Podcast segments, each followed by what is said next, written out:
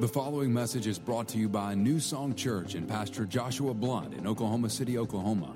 For more information on New Song, visit us online at newsongpeople.com.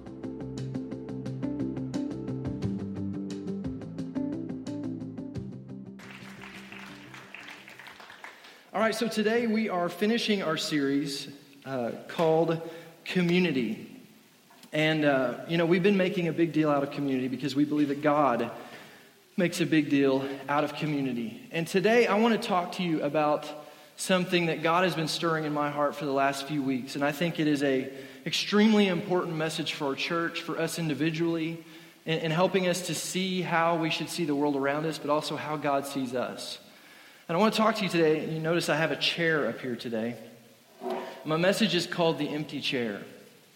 And I want to talk to you today about, about this chair and about the way that we the way that we see an empty chair in the context of, of church.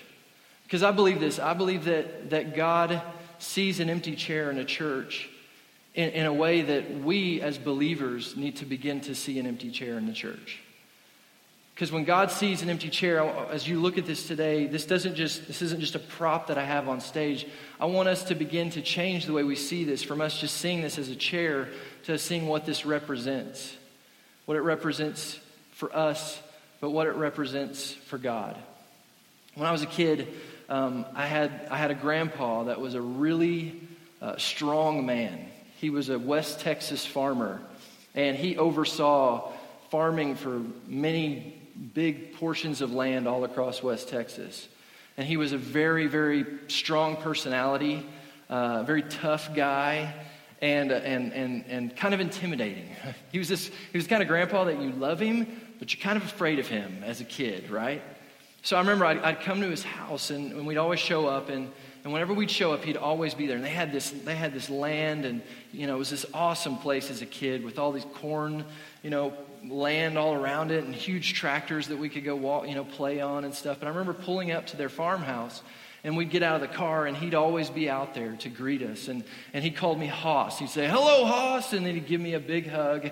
And, and then we would all kind of migrate into the house. And in the house, my grandpa had this chair. And that was his chair, that was his spot. And, and he pretty much stayed in that chair the rest of the time that we would be there. And it was, you know, it was this kind of understood idea that if he got up to go to the bathroom, like nobody was getting in his chair. Like the, he didn't have to call seat backs. It was known that that was his chair and that nobody was going to get in his chair. Well, a few years ago, uh, my grandpa passed away and he, you know, he died. And, and I remember going back to his house and being in his home, and there was that chair. And now that chair sat empty. And, and it's still to this day when I go to their home, uh, when I go to my grandma's house for, you know, the holidays or whatever it may be, that chair sits empty. No one sits in it. And, and it's not, I don't think it's necessarily a conscious decision. It's just, it, it represents him. And when we see that chair and, and we, it, we, we're reminded that, that he's not here anymore. And in the same way, I believe that when God looks into a church and he sees an empty chair, he doesn't just see an empty chair, he sees that someone is missing. Someone is missing that he loves dearly. And so today I want to talk about this, but I do want to make this clear. And, and, and, and I'm going to teach a little bit differently than I normally do today. And that normally, uh, you know, the points will kind of come throughout the message. But today I have three points for you. And I'm going to give you two of them right off the bat. And I want to give them to you right now because I want these, these two points to be uh, in your mind and, and kind of something you're meditating on throughout the context of the rest of this message because I believe if we can understand these things, it will help us see how God sees us. Okay, so uh, point number one is this. If you're taking notes, you can write this down. Point number one God loves the lost. God loves the lost.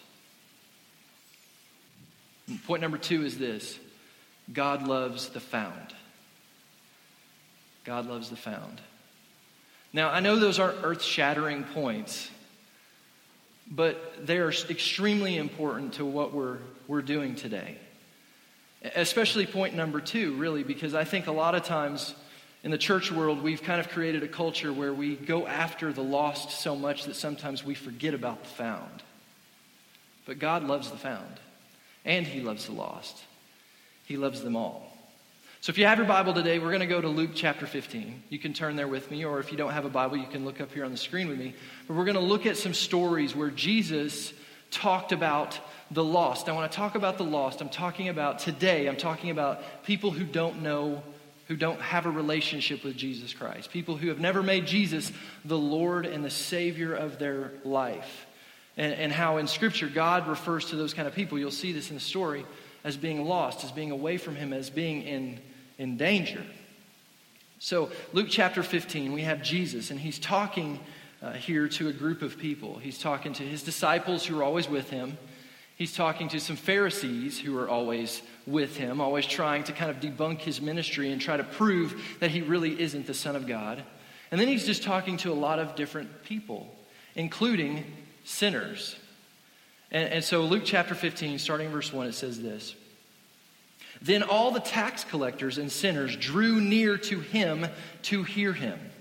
And the Pharisees and, scribes complained, saying, This man receives sinners and eats with them. Now we're going to stop right there. So Jesus is, is in this setting where people are noticing that he's hanging out with people that are not like them or like they think they are.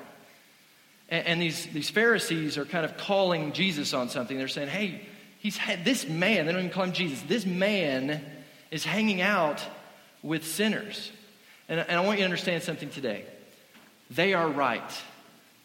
They were absolutely right when they said that. And, and to be honest with you, that's a hallmark of, of Jesus' life, is that he did hang out with sinners. And he had no problem with them. And, and because he loved them and he wanted to help them and he wanted to reach them. And when he looked at a sinner, he didn't just see a sinner, he saw who they could be. And he saw and had the love of God inside of him for them. And so we have Jesus here, and they're, and they're saying he's hanging out with these people. And listen, these, these were not good people. Tax collectors were not good people in Bible times. In fact, uh, so you understand how tax collecting worked in Bible times, you would have a tax collector who would come to your house and he would assess all your stuff. So he'd come in, he'd look at everything you, you had, and then he would write up how much you, were, you owed the government based on the, your assets that you owned. And so let's say that you owed $100. Well, he would, he would tell you that you owed $200 and he would take a hundred of it and report it to the government, and then he would take the other hundred and he would pocket it. That's called stealing, right? And this was well known. All of them did this. And so imagine that you, just like any of us today, imagine that there's someone and they're just able to come and to take your money away from you and they're doing it right in front of you and you can do nothing about it. They're taking your money that you work hard for, that your family depends on, that your children eat from, and they're taking that money and they're making themselves richer. They're stealing from you. That's what tax collectors were like. And so, yes, they're right. These are bad guys. These are not the kind of people that they would normally want to associate with and especially eat with because eating in, in those times was a way of saying, we accept this person. This person is one of us. And what's interesting to me is look at this. It, it says here, it says, the tax collectors and the sinners drew near to him to hear him. See, these people that were sinners, these people that were away from God, these people that were thieves, were actually coming to Jesus. They were being drawn to him. Why were they being drawn to him? Because I believe there was something about Jesus, and I know what it is it's his love. His love was apparent to the world around him. Like I said, Jesus, when he looked at these sinners, he didn't judge them. He looked at them and he saw who, who they could be. And he saw who they were to God and who they were to him. They were someone that he loved. And I also think that Jesus understood something that sometimes we as Christians struggle with. He understood this sinners sin. Okay? You need to understand that today. This is important that you get because I know I, I see it all the time on things like Facebook that we look at the world around us and we're like, how could these people do this? How could they be so wrong and so off? Because listen, sinners sin. They're sinners. They don't have the ability to not sin, it's who they are. They're dead in sin, the Bible tells us. It's who they are, it's how they live. Understand this when you become a Christian, the Bible says that you are born again. You receive a new spirit, and now you can begin to live from that new spirit. And now you can begin to renew your mind and change the way that you think. And you have the Holy Spirit living inside of you who empowers you not to sin anymore and, and to live according to the Word of God. A sinner has none of that. And yet we're trying to hold them to the standard that we are trying to live out with God. It's impossible.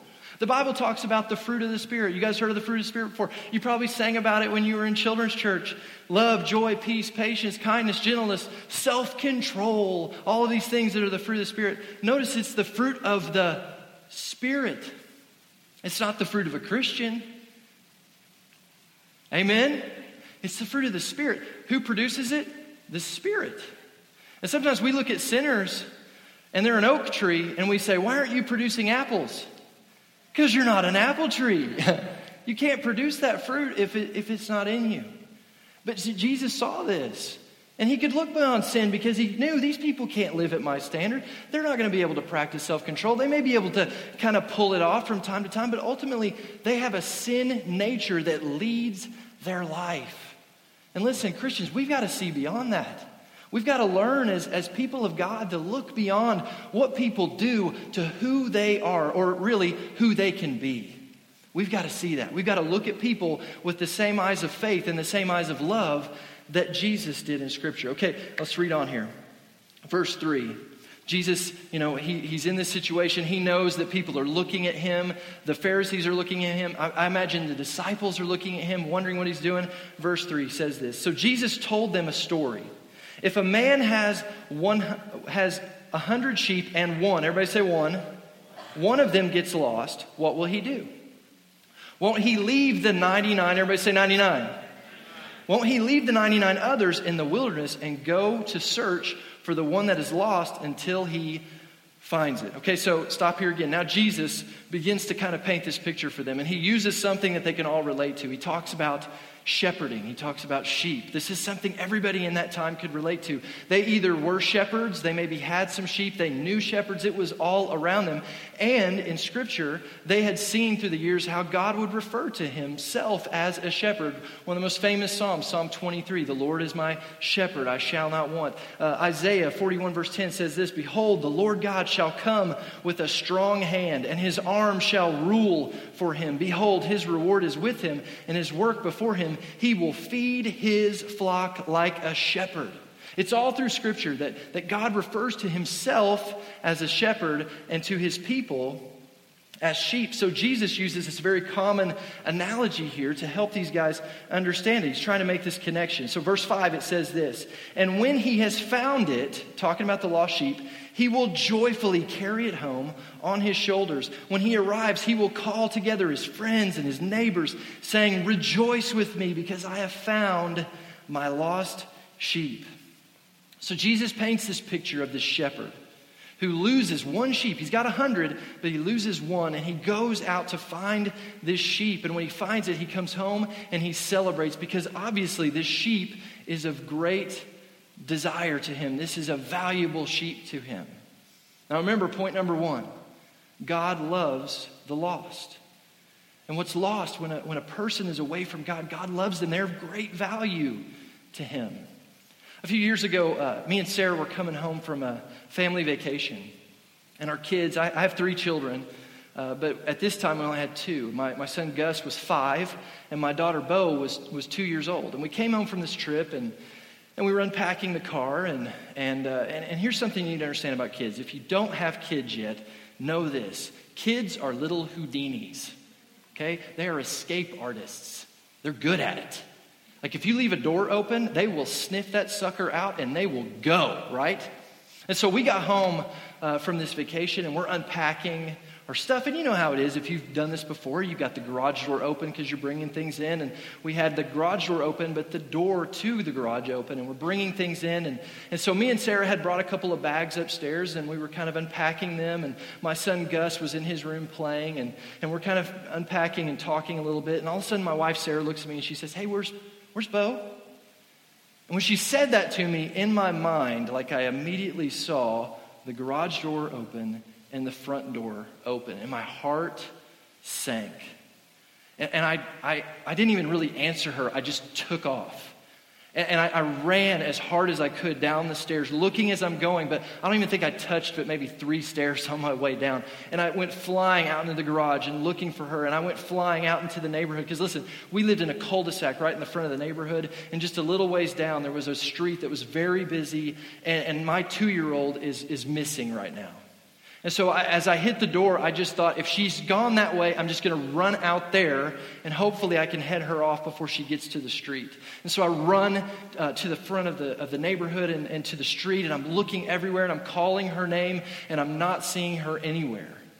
And so there's a part of me, I'm kind of jogging home now, and I'm thinking, well, Sarah's probably, I'm already going to come home, and Sarah's found her. But I, I, I, turn and I see our house, and I see Sarah outside, and she has a look of terror on her face. And she's been looking for Bo, and she is nowhere to be found. And so we are, we are calling her name in the neighborhood. I mean, we're making a scene to the point that some of the neighbors come out, and they're now looking with us. And I am seconds away from, call, from dialing 911 because my little girl is missing when I look up and in the driveway, in our car, is a little Bo. And she's sitting there in the car behind the steering wheel, and she's just smiling and laughing. She thinks we're playing a game. And, and, me and Sarah see her, and we just run over to the car, and we open up the door, and we grab her, and we're embracing her, and hugging her, and kissing her, and telling her, Don't you ever do that again. You know how you do that? And she doesn't even know what we're talking about. She, has, she thought this was all a big, fun game. And, and it took a while for our hearts to settle down. I remember that night going into her room at bedtime after she was asleep and just going over to her little bed and just putting my hands on her and just thanking God that she didn't wander off and being so happy that she was home and she was safe. And you know, that's the heart of God. You know, people who are lost, people who are away from God. That's the way God sees them. He knows the danger that's, that's out there lurking for them, He knows what awaits them. And when, when, my, when my little girl was, was lost, I, you can't help but your mind goes to these places of what could possibly happen to her. What if she gets hit by a car? What if someone grabs her and abducts her? What if she just goes somewhere and she, she can't find, I mean, she's two. She can't find her way home. She would be completely lost without us. She doesn't even, she doesn't even know our names. We're mom and dad. And, and so the fear that, that struck us in the, the heart to have her home. And I want you to know something today. That's the heart of God for lost people. He loves them. While they may not be children of God, because you cannot be a child of God unless you make Him the Lord and Savior of your life, they are people that He loves dearly. He loves them like we would love our children, or like the greatest love that you have in your life. Only, to be honest with you, His love for, for them and for us pales in comparison because we cannot love at the level that He loves at. And that's His heart for the lost.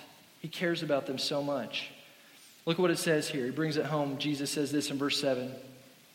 In the same way, there is more joy in heaven over one lost sinner who repents and returns to God than over 99 others who are righteous and haven't strayed away. Now, l- let me just talk about this for a minute because we read that verse and you kind of go, well, okay. So that kind of sounds like that God cares more about the one than the 99.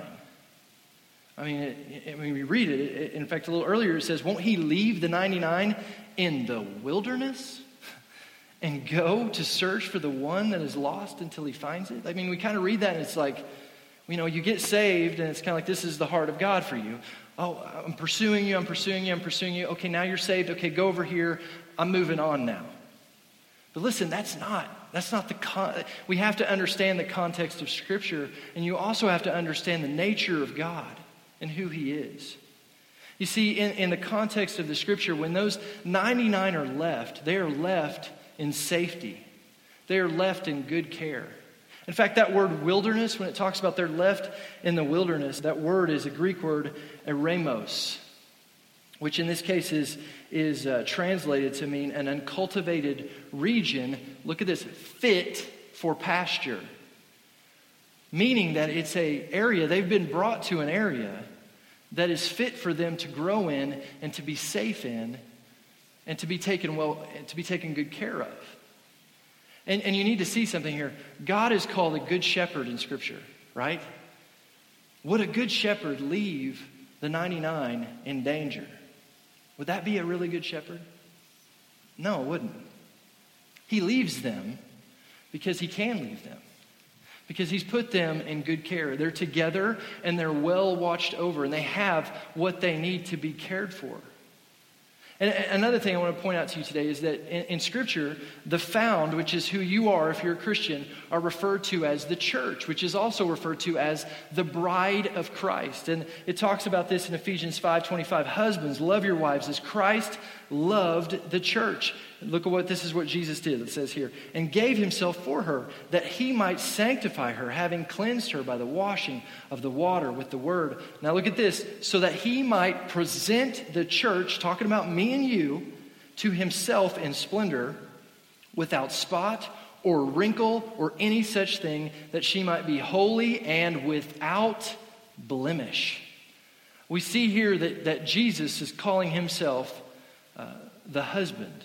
And the church, we as the church, we as his people are, are the bride. Now, let me ask you this Would a good husband marry a bride and then abandon her to go pursue someone else?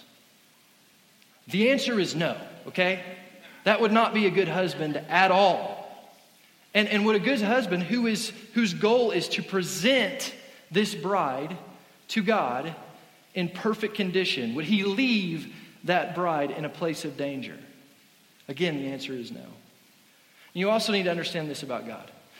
God in Scripture, he, he calls us to be good stewards, right? We know that in the context of the Bible. Good stewardship means that we take care, good care, of what we have been given, of what's been placed in our hand. That's stewardship. And God, you need to know this about God today. God never asks you to do anything that He hasn't already done. Even in salvation, when he asks you to, to make Jesus the Lord of your life and give up your life for him, understand Jesus gave his life first for you. He never asks you to do anything that he hasn't already done. So when he asks you to be a good steward, the understood idea is that he is a good steward. Once again, would a good steward leave 99 alone and in danger and in a, in a bad place to pursue the one? Again, the answer is no, right?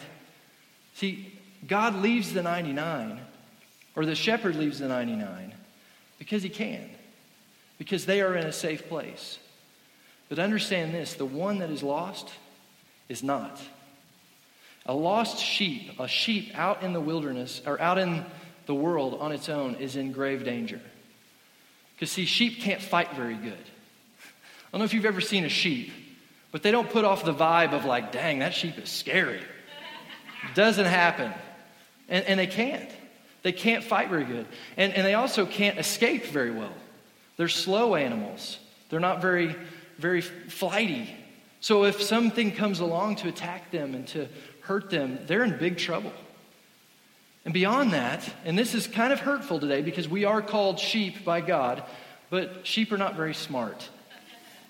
Sorry to have to tell you that today, but, but you need to know this. If a sheep is lost, a, a, a real sheep does not have the ability to find its way home. It's not like a dog that can return to its home or a cat or like a horse that can return to the stable. If they are lost, they are completely lost and will wander in lostness for the rest of their life until something happens. The only way they can be brought back is if somebody pursues them. Gosh, that's good, guys. They have to be pursued. Somebody has to go out and go after them.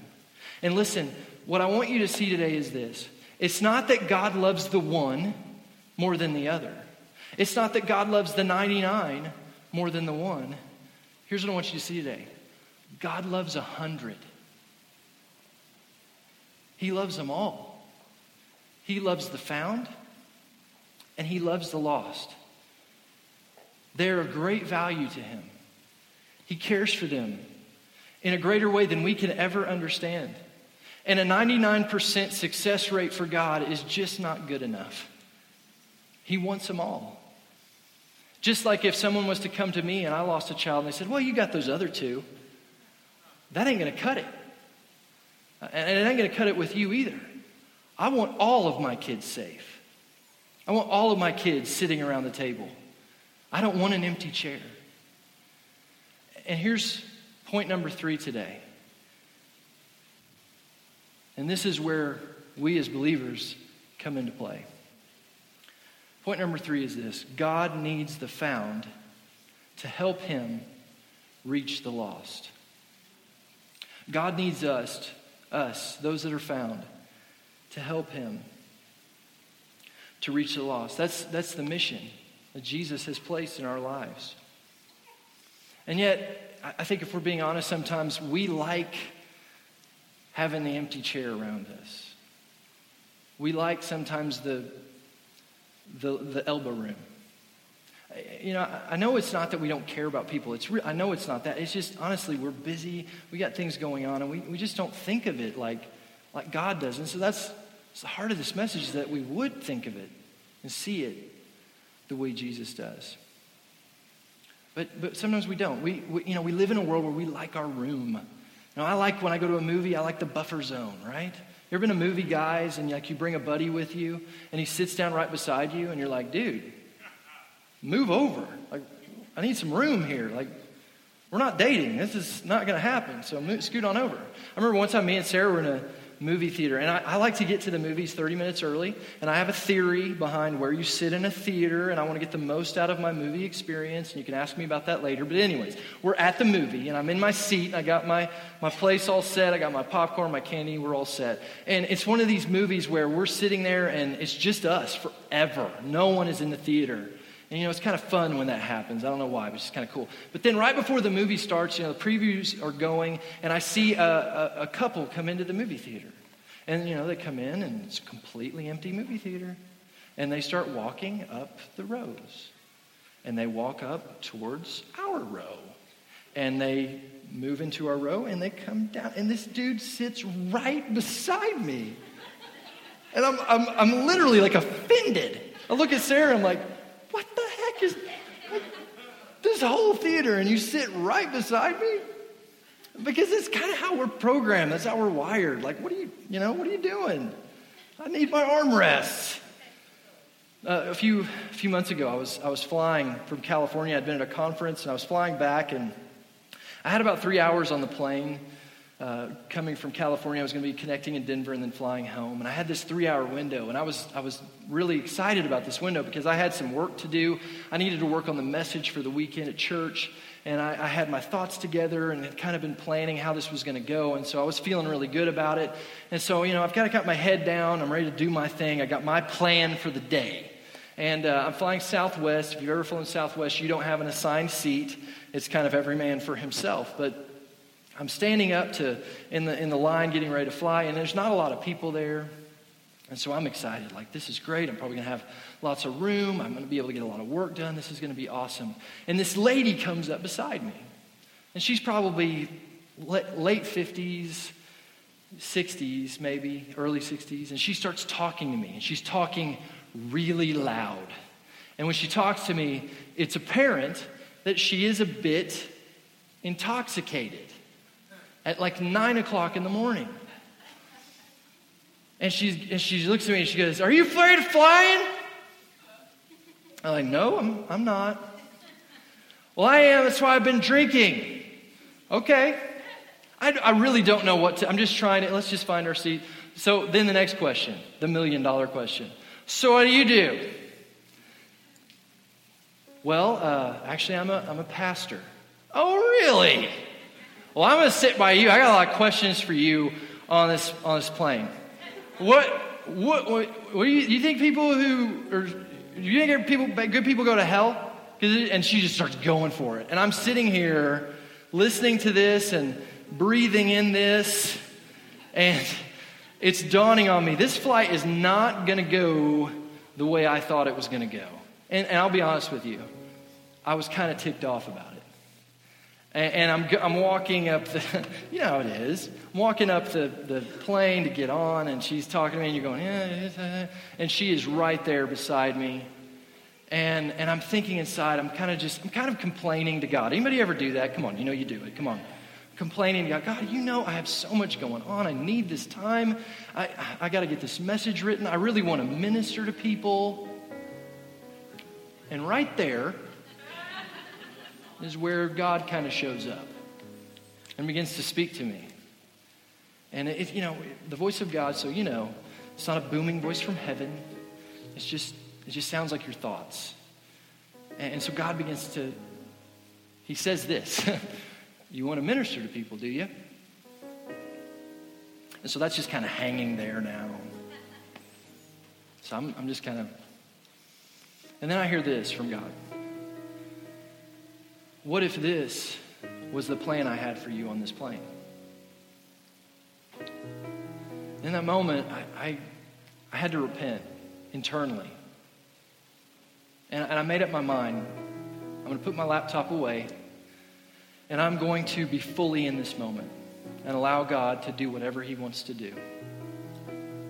And so, sure enough, I get on the plane. She's right there beside me. You want to sit here? Is this good?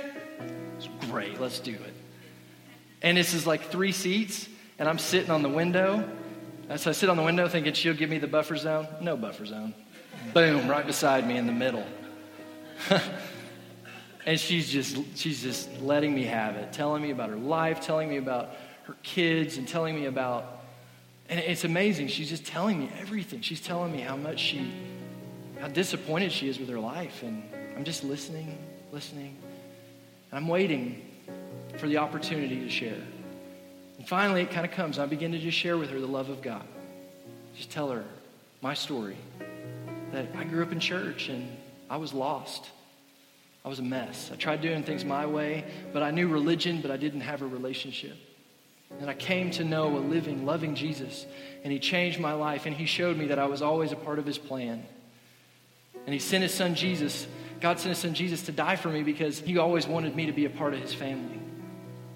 So that was His heart for me, and, and I share all this with her. And honestly, I'm sharing it with her, and I'm just wondering, is this, is she even know what I'm talking about right now? But something amazing begins to happen. As I'm talking, she gets less and less fidgety. And then all of a sudden it just hit me. It does not smell like alcohol anymore. It was gone. And she was sober. God sobered her up.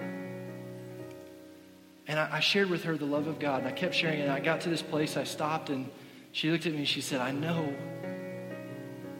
I know Jesus loves me. What do I do? I said, Well, we can pray right now. And I gave her my hand and I prayed with her. And she repeated after me. She confessed her sins and made Jesus the Lord and Savior of her life. And I'm telling you, I've, it's one of the most powerful moments in my life. The presence of God was so strong on that plane. And I saw a person become born again.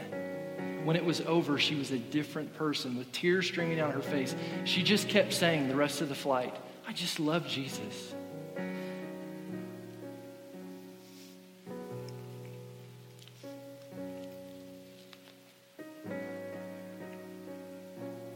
I got on that plane that day and I had an agenda.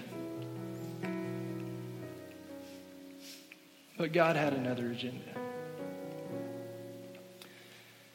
And I remember after it was over, she said, I want you to tell your church my story. She said, Tell them about what happened with me. Tell them how you saved my life. And I said, Listen, I didn't save your life. I just shared with you the love of God, and Jesus is the one that saved your life. And I was, I was telling her that God, God showed up again, and He spoke something to me, and I'll never forget it. He said, No, son. She was lost and I needed you to help her be found. Church, you need to understand something today. God loves the lost, and God loves the found. And God needs the found to have a heart for the lost so that he can reach the lost. In my life, I'll tell you something, I don't want empty chairs around me. I don't want elbow room anymore. I want God to use me. I want to see what happened that day happen all the time. Because there are people in this world that are suffering, people in this world that are, that are going to hell and they're living in hell here on this earth. And Jesus paid the price so they wouldn't have to. And we have the answer, and we need to give it away. It's ours to give. We need to see this for what it is. This is a lost person. Someone isn't here today that should be here. Someone isn't in these chairs that should be here. And the only way they're going to get here is if me and you take on the heart of God and say, We're going to go after them, we're going to pursue them. They can't find their way here on their own. We have to go after them and bring them home. So today, I'm going to I'm going to put something on you. Ushers, if you would. We have these little cards. And on this little card, it says, This chair is reserved for, and then there's a blank space. What I'd like you to do is, I want you to grab one of these. Go ahead, Usher, start passing those out. I want you to take one of these, and I want you to, to think, yes, but I want you to ask God. In fact, worship band, you guys can go ahead and come on out. I want you to ask God, Lord, who would you who would you put on my heart to reserve a chair for? And when I say reserving a chair, what I'm saying is that you're going to make an effort to pursue this person. This could be a coworker. This could be a, a child that's away from God. This could be a friend, a distant relative. I don't know who it is. Maybe you have more than one. If you do, grab a couple of cards. But, but I want you to think of that person, and then I want you to just write their first name down on the card. And if you can't think of anybody, hang on to it and ask God. Just continue to ask God. But write that name down. And then would you do this? Would you stand with me this morning? An empty chair is a big deal. And I want you to take this card that you just filled out, and I want you to put it on your chair, the chair that you were just sitting in. I want you to put it on that chair. And here's what we're declaring in doing so we're declaring by putting it on this chair that I will move out of the seat of my life to see to it that someone else finds a seat. Because listen, this is all about filling up not just this church, but filling up the banquet table of heaven. And one day we will all sit and dine with Jesus. And we're going to put everybody in that, at that table that we possibly can. Because God loves the lost and we are the found, and our job is to go and get them. So you place that in your chair and you are declaring that I will invite people, I will bless people, I will move out of the comfort of my life to see that they find a seat with God, that they are found. I'll do whatever it takes. Listen, God loves the found, and God loves the lost. And lost people need Jesus, and Jesus needs found people to help him reach the lost. If you would, bow your heads and close your eyes.